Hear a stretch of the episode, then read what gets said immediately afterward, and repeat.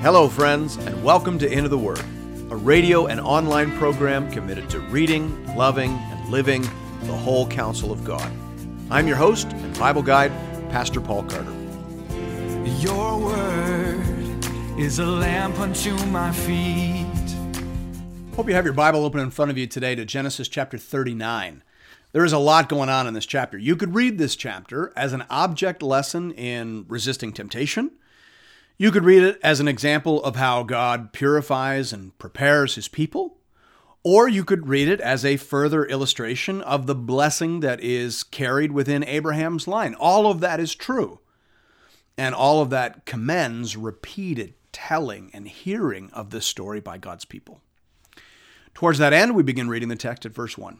Hear now the word of the Lord. Now, Joseph had been brought down to Egypt, and Potiphar, an officer of Pharaoh, the captain of the guard, an Egyptian, had bought him from the Ishmaelites, who had brought him down there.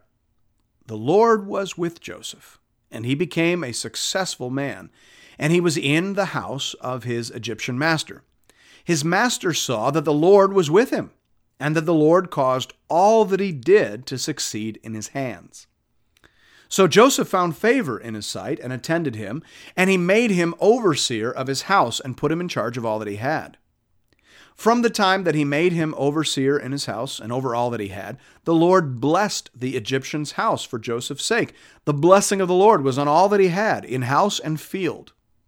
So he left all that he had in Joseph's charge, and because of him, he had no concern about anything but the food he ate. Now, the key line in that paragraph, obviously, is in the first part of verse 2. The Lord was with Joseph, and he became a successful man. Now, that's not a promise, it's a statement of fact. God was with Joseph, and as a result, he became successful. Potiphar noticed that.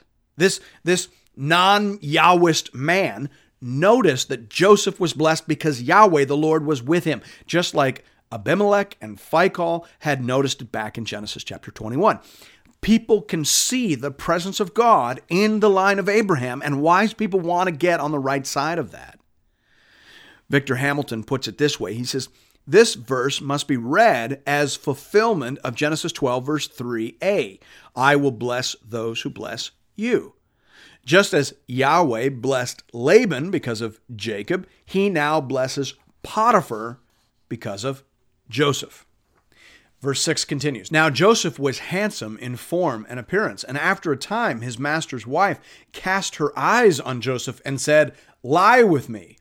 But he refused, and said to his master's wife, Behold, because of me, my master has no concern about anything in the house and he has put everything that he has in my charge. He is not greater in this house than I am, nor has he kept back anything from me except you, because you are his wife. How then can I do this great wickedness and sin against God? And as she spoke to Joseph day after day, he would not listen to her, to lie beside her, or to be with her. Now, it's one thing to resist a temptation once, but Joseph resists the advances of this woman day after day after day. We think, for example, of Samson, who was worn down by the persistence of his first uh, fiance, and then later by his lover Delilah. By contrast, Joseph is faithful day after day after day. We ought to be interested in that. Faithfulness over the long haul is what we should all aspire to as God's people. One of the things we notice in the story is that Joseph is keeping this woman at a safe distance. The text says that she wanted him to lie with her, which of course is a euphemism for have sex with her. But the Bible says that he would not even be with her.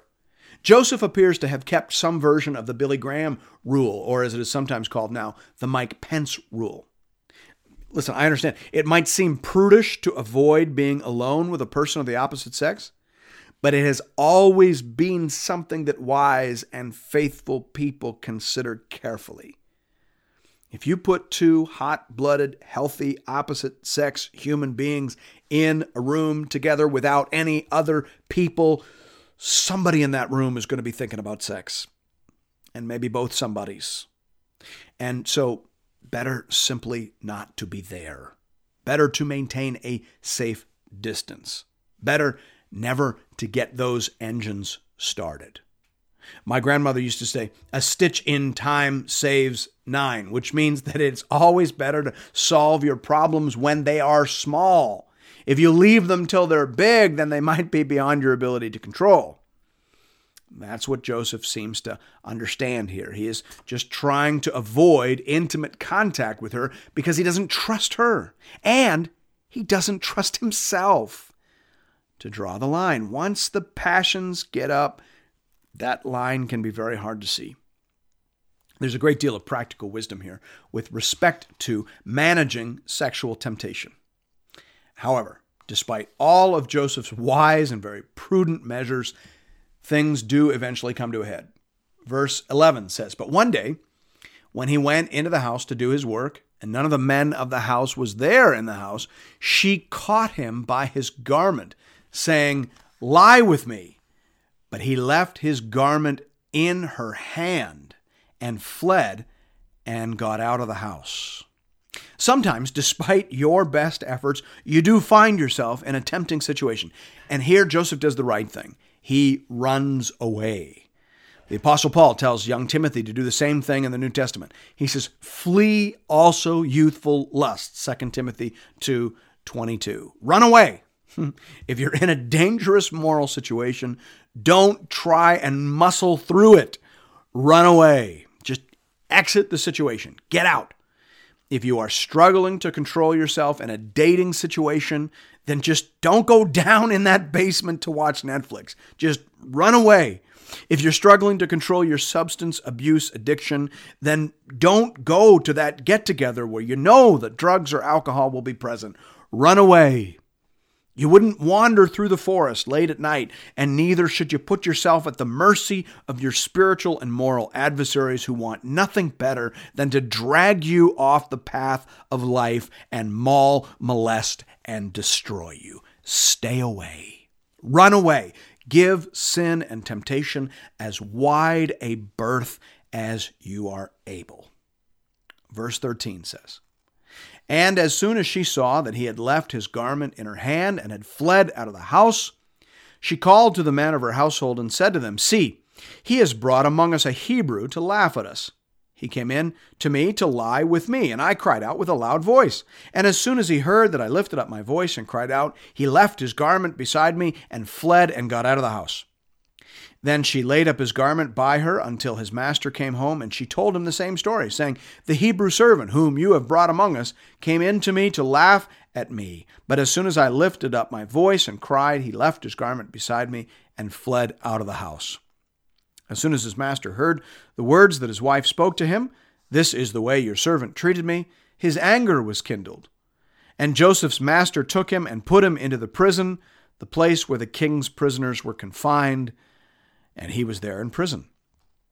Now, here we come to the delicate issue of false sexual allegations. Potiphar's wife falsely accuses Joseph of sexually harassing her. This is obviously a very sensitive issue in our day and age. I recently wrote an article called Threading the Me Too Needle. Because, on the one hand, I think we need to make it as easy as possible for women to report any and all incidents of sexual abuse. And we need to make sure that the system is fair and unbiased towards vulnerable people, particularly women and children. However, simultaneous to that, we must also maintain the principles of justice and fairness that undergird any safe and free society. That means maintaining a certain standard of evidence and insisting on a trial by impartial judges, the right to appeal, and the presumption of innocence because false accusations do happen. And when they happen, they should be prosecuted vigorously.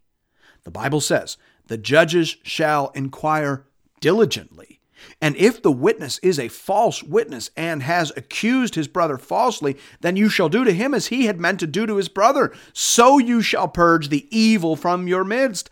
And the rest shall hear and fear and shall never again commit any such evil among you. Deuteronomy 19, 18 to 20.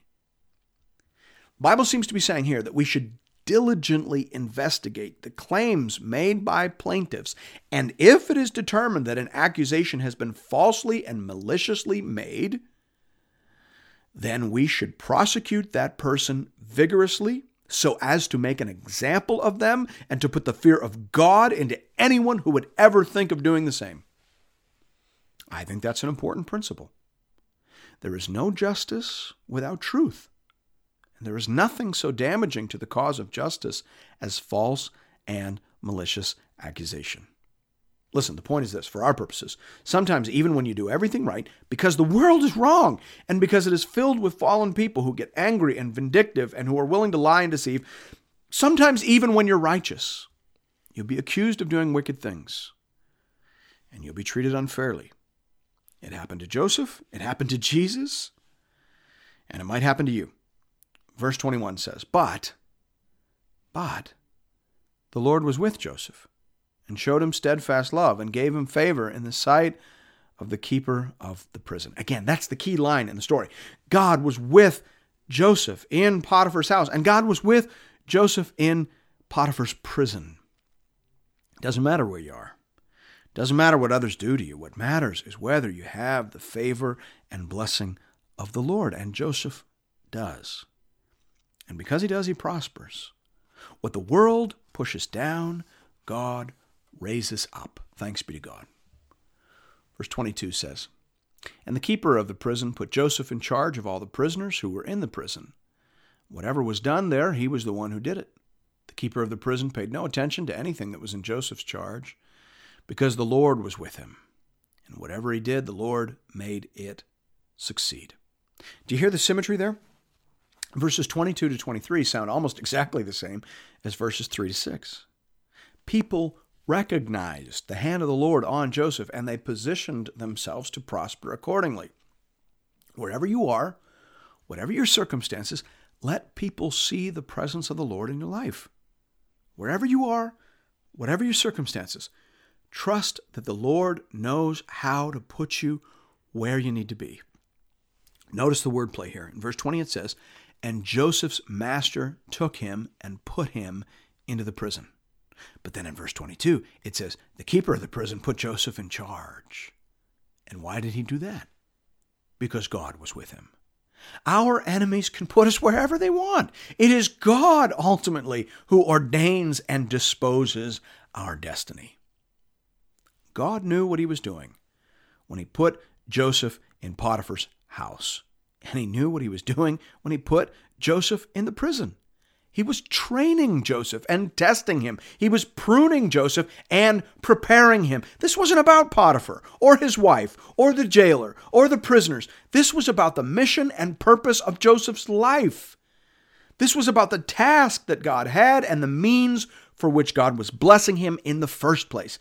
Derek Kidner puts it this way He says, The good seed is buried deeper, still to push upward. The servant faithful in a little trains for authority in much. Closed quote. God presses us down to raise us up. He qualifies us through long and humble service in quiet and obscure locations. Just like Moses herding sheep for 40 years in the desert, so Joseph in Potiphar's house and in Potiphar's prison. This is where the servants of the Lord learn their business. God has his own school and his own method of preparation. He writes the curriculum and he gives the test. Behold, God is exalted in his power. Who is a teacher like him? Thanks be to God. And thank you for listening to Into the Word. If you're interested in additional resources or previous episodes and series, you can find those over the website at www.intotheword.ca. You can also check us out on Facebook, and I hope you do. We have a growing community of Bible readers over there, and we post daily encouragements and conversation starters. Hope to see you there. And hope to see you again tomorrow, right here, for another episode of Into the Word.